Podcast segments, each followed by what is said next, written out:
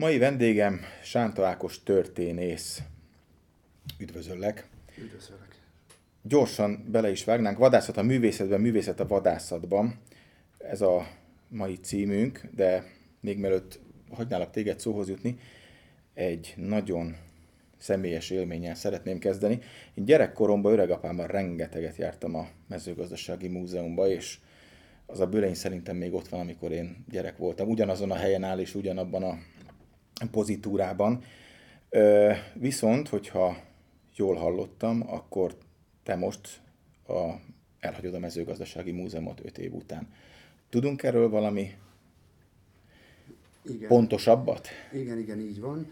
Június elejétől átigazolok a Széchenyi Zsigmond Vadászati Múzeumban 60-ba, és hát ha minden igaz, akkor az ottani csapatot fogom erősíteni.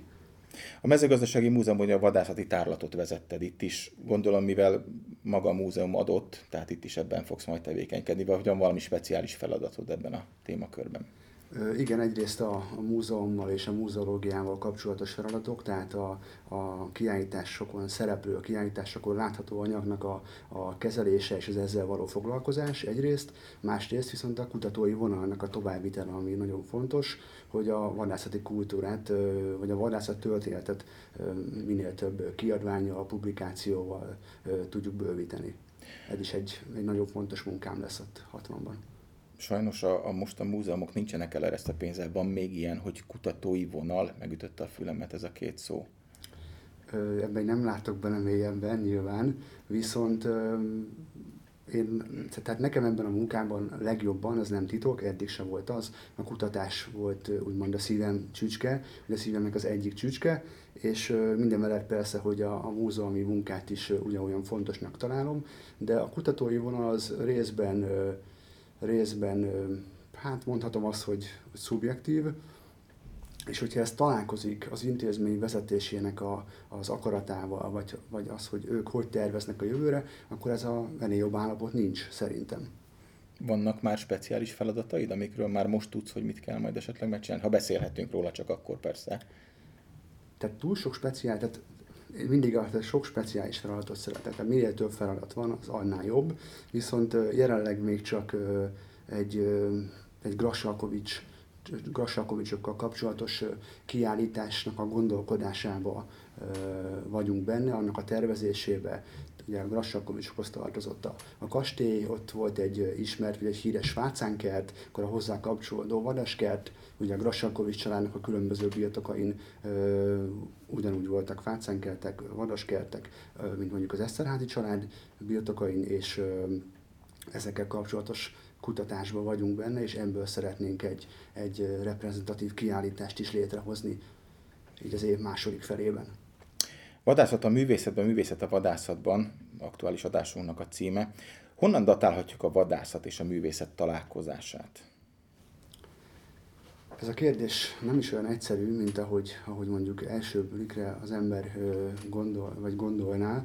Hogyha belegondolunk, akkor szerintem egészen a, az ősemberre lehet visszavezetni a barlangrajzok időszakára gondolok. Az utolsó jégkorszak, ugye 20-30 ezer évvel ezelőtt, tehető, és a barlangrajzok attól az időtől ugye datálódnak, és hát nyilván akkor nem művészeti célból, hanem, hanem egyfajta, egyfajta spirituális célból, hogyha szabad így mondanom, készültek ezek a barlangrajzok, hogy ezáltal segítsék a prédának kiválasztott állat terítékre hozatalát, és ezt, ez későbbiek folyamán művészetté vált. Ugye szerintem, a, ha nem is a vadászattal egy idős, de közel, közel van hozzá. Honnan vesszük azt, tehát honnan datáljuk azt, hogy ez már művészet? Van erre valami információ, vagy lelet, vagy egy festmény, egy szobor?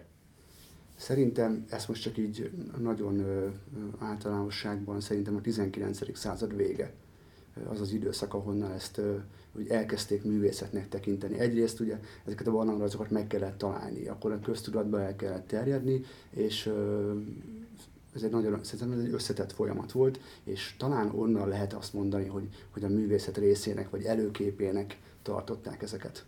És mikor volt az az emberiség történetében, hogy, hogy, egy, egy, hogy azért festett valaki, mert művészetet, vagy egy, egy művet szeretett volna alkotni? Vagy azért készített egy szobrot, mondjuk egy vadról, vagy egy vadászatról. Tehát honnan datáljuk magának a vadászati művészetnek, leszámítva a barlangrajzokat, ugye, hiszen az a 19. században lett úgymond érték, ilyen idézőjelben. Tehát honnan datáljuk a vadászati művészetnek a, a, a megjelenését? Szerintem az antik időkre vezethető vissza. Tehát az antik idők, vagy a közel-kelet világa, ott már ö, vannak olyan, ö, olyan tehát arról már ismerünk olyan műveket, amikre, amik művészeti célból készültek. Legyen ez akár mondjuk egy mozaik ábrázolás, vagy, vagy, vagy szobor, vagy valami kisebb plastika, vélemény szerint onnantól lehet ezt visszavezetni, vagy addig lehet ezt visszavezetni. Akkor ez egy egészen jól egymásban függő, egymásban következő történés, hiszen hogyha itt a barlangrajzokat vesszük, gyakorlatilag az lehetett ugye az első művészet, ahogy erről beszéltünk, akkor szépen lassan ezek kialakultak. Miért volt szükség ezekre az ábrázolásokra? Tehát miért érezhette az ember azt, hogy neki le kell festenie egy, egy vadat vagy egy vadászatot? Szerintem ez korszakról korszakra változott. Tehát az, hogy a művészetnek mi a célja egy korszakon belül, azt a korszaknak az adott társadalmi, politikai viszonyai határozzák meg. Vannak rajzoknál ugye a zsákmány elejtése, tehát a, a különböző erőknek a, a segítségő hívása, hogy a zsákmányt el tudják ejteni. Ez, tehát vannak olyan barlangrajzok, amik találtak olyan nyomokat, hogy az ősember miután azt megfestette, akkor valamilyen eszközzel, véhetőleg a, a, a kőbaltájával, vagy a lándzsájával, valamivel, amit ugye a vadászatot használt, így rácsapott magára a, szim, a rajzra, és a szimbolikusan elejtette az állatot. És akkor ez, ez így egymás után ö, szerintem ö, minden korszakban ugye változott, és minden korszakban az adott korszakhoz kellett ezt igazítani.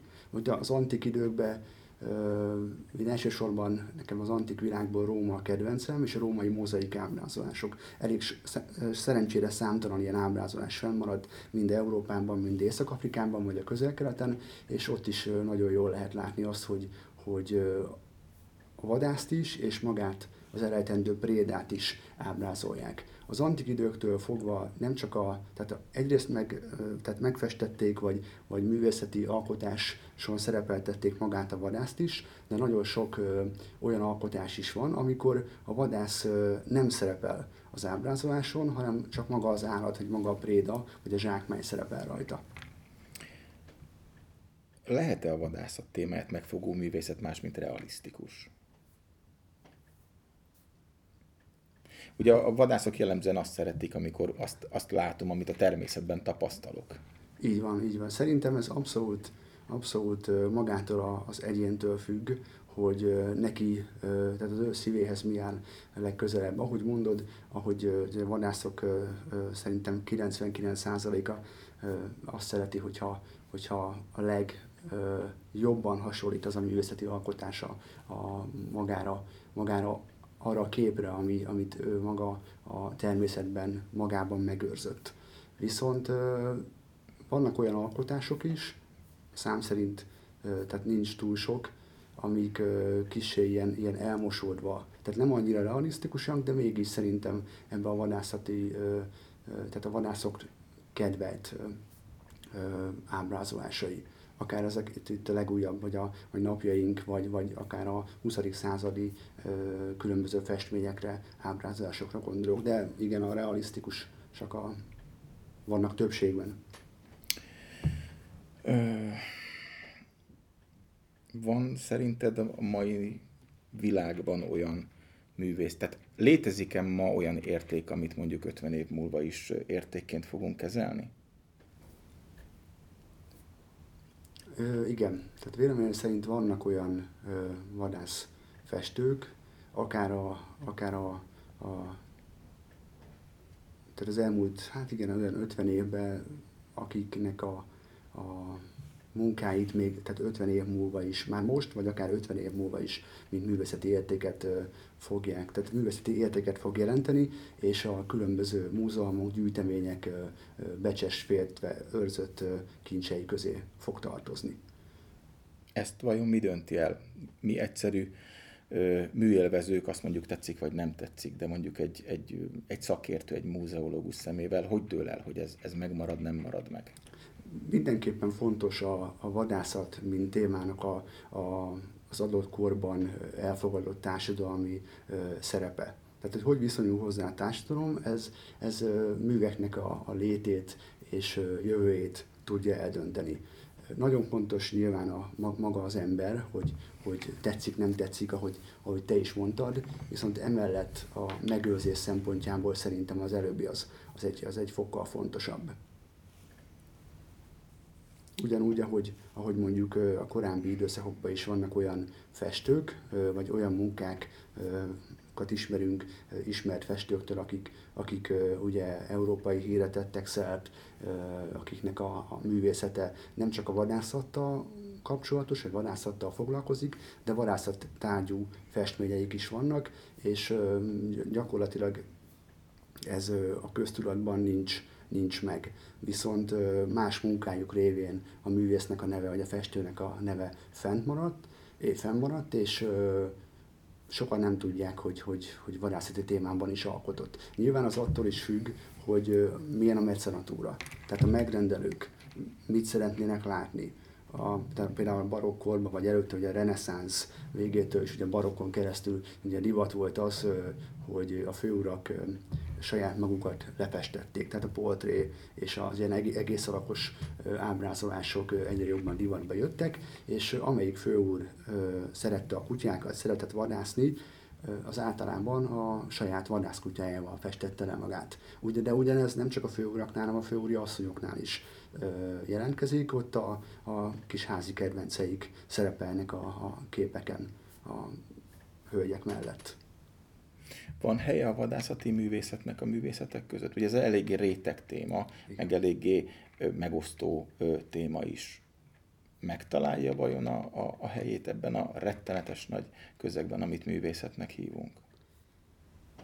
Hát erre a kérdésre nagyon nehéz szerintem válaszolni, mivel tehát én úgy gondolom, hogy ez egy nagyon hosszú folyamat, és ez jó ideje már tart. És szerintem még jó ideig fog is tartani, hogy amíg talán megtalálja a helyét, viszont egy másik aspektusából közelíteném meg a dolgot úgy, hogy, hogy ezek a vadászat témájú műalkotások, tehát nem mint önálló ág, hanem más egyéb tudományágakhoz kapcsolva kvázi segédtudományként megjelennek, és ezáltal más tudományágnak a, a nem csak nem az, hogy a gyarapítását segítik elő, hanem azzal együtt alkotnak egy, egy egészet. Uh-huh.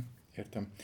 Van valami külföldi ö, rálátásod arra, hogy ott, ott mennyire mozgolódnak a művészek a vadászat témájában? Érdekes téma ez külföldön? Vagy csak nálunk mi fertőzött vadászok mondjuk azt, hogy igen, milyen jó ránézni egy, egy szép tájra, egy szép szarvasbikára, ami teljesen úgy néz ki, mint ahogy valóban van. Hát szerintem inkább az utóbbi. Tehát én ezt most jelen pillanatban úgy látom, hogy, hogy ez inkább csak a vadászok számára ö, fontos, viszont van ennek egy másik megközelítése is. A 19. század második felétől ö, a vadászati ábrázolások között, most csak így az egyszerűség kedvéért mondom így, ö, a különböző, tehát magának a vadászati módnak az ábrázolása egyre inkább kikapott azokból a témákból, amit vászóra vittek. Onnantól inkább a természetnek a bemutatása, akkor a, a vadászat, mint téma inkább így mellékesen jelent meg. Tehát a vadászok sétálnak az erdőben, viszik a kutyáikat, és kvázi egy ilyen idilli késő romantikus hangulat, vagy egy ilyen historizáló hangulatba hangulat árad a festményről, és akkor inkább a részletgazdagság ugyanúgy jellemző ezekre a képekre is, de inkább a, a természeti környezetnek a bemutatása. És akkor itt van az a vonal, ami ugye manapság is egyre fontosabb, a vadászat és a természetvédelemnek a kapcsolata, ugye a 19. századra datálható, vagy megy vissza, és ez már magukon a műalkotásokon is megjelenik ebben az időben. És szerintem ebből az irányból még nagyobb az érdeklődés a vadászati tárgyú művészeti ábrázolások Szemléletformáló is lehet ezáltal, azt gondolod? Igen, igen, igen, mindenképpen szemléletformáló is lehet. Könnyebben befogadható így, és ezért, van, ezért is van azt szerintem, hogy, hogy a 20. jellemzően hogy a 20. század és akár napjainkig is el tud, hogy vezetni tudjuk ezt a vonalat, hogy a vadászati témájú ábrázolásoknak a, a döntő többsége főleg inkább a, a környezetet és magát az adott vatvajt mutatja be, és arra helyezi a, a fókuszt. Az irodalom kapcsán sokszor elmondják, hogy Fekete István már mindent leírt. Tehát már, nincs, már nincs vadász irodalom, mert, mert nem lehet pluszt beletenni, nem lehet ö, tovább fényezni, jobban megközelíteni, mint hogy Fekete István, vagy Bársony István, vagy, vagy akár Széchenyi Zsigmond is ö, ö, ide sorolható. Hogy állunk a, a vadászati művészettel? Lehet ezt még fokozni? Hát ez megint nézőpont kérdése, mert az, imént említett szerzők mindegyiket, tehát ezzel nem, nem is vitatkoznék, hogy, tehát, hogy többen ezt gondolják, hogy, hogy már mindent leírtak. Viszont szerintem ezt majd az utókor fogja eldönteni, és ennek egy, erről egy reális képet alkotni, hogy esetleg mi az, ami az ő művészetükből, vagy írásaiból úgymond kimaradt, és ki az, akár mondjuk nekünk, tehát a mi kortársaink közül, aki ha nem is hasonló, de legalább megközelíti azt, amit, amit az említett szerzők papírra vetettek. Ugyanez szerintem alkalmazható a művészetekben is, és különösen így a, így a festmények kapcsán szerintem biztos, hogy lesz ilyen, akit majd az utókor, utókor eldönti, hogy ki az, aki nagyot alkotott, csak esetleg még a régiekhez képest mi ezt nem tudjuk annyira felmérni. Az őskortól elindulva számtalan művészeti idősíkon keresztül fogunk haladni, mert ugye így épült fel maga a művészet is, úgy, ahogy az embernek a léte. Ugye a reneszánszban ö, már maga a természetáblázolás jelentős, de a szakszerűség a barokk és a rokokó jegyében testesülhetett meg. Így van, a reneszánsz idejében már, már tehát maguk a, tehát maga a vadászat, mint téma egyre több reneszánsz, főleg ugye itáliai alkotásról jelenik meg, és de ott még az, maga a szakszerűség, hogy, hogy úgy ábrázolják magát a vadászatot, vagy a, magát a vadászokat, a vadászok felszerelését, hogy teljesen korhű legyen, még nem volt olyan, olyan fontos, mint mondjuk később a barokk, barokk idejében maga az a, ez, a, ez a mozgalmasság, ez a, ez a túldíszítettség, ez, ez, ez árad a, a barokk idők munkáiról. Az én személyes kedvencem Johann Elias Riedinger, Bajor Rézmetsző munkássága, számtalan mappát alkotott, és a, ugye a mappákban a különböző vadászati módokat, vadászati módokról és állatokról készített metszeteket, és ezeket ugye kiadták később sokszorosították, és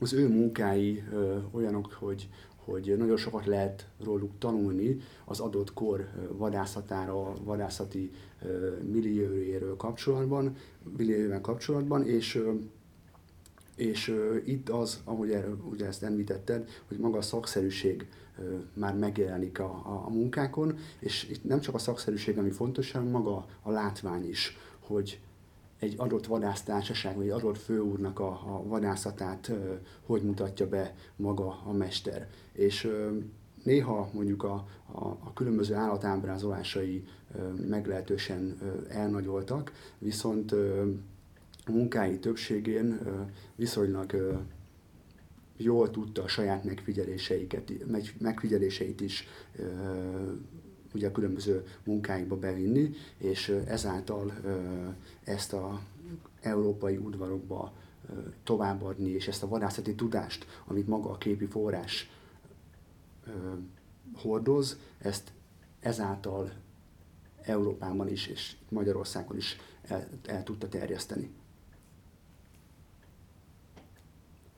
Riedinger mellett kiemelnék még, hogy ugrálunk itt az időben, vagy a különböző századokban. Szeretnék kiemelni még, egy, még két mestert, apáról és fiáról van szó. Név szerint idősebb és ifjabb Lukács Kranakról van szó, akiknek mindkét mesternek van szarvasvadászatot ábrázoló képe. És át, tehát Torgau környékén 5.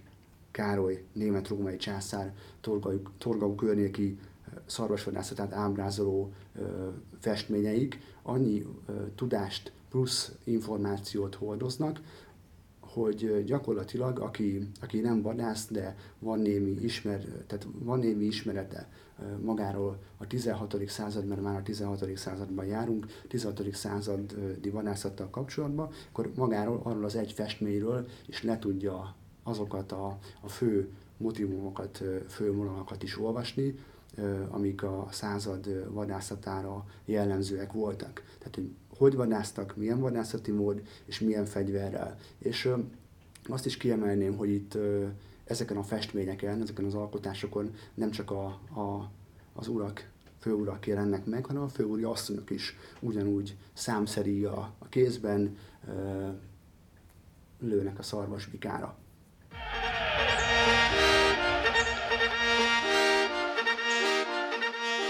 Ennyi fért bele a Nimród vadászújság Rókamály podcastjének mai adásába. Sánta Ákosnak köszönöm szépen, hogy ellátogatott szerkesztőségünkbe, a hallgatóinknak pedig a figyelmét. Legközelebb is tartsanak velünk.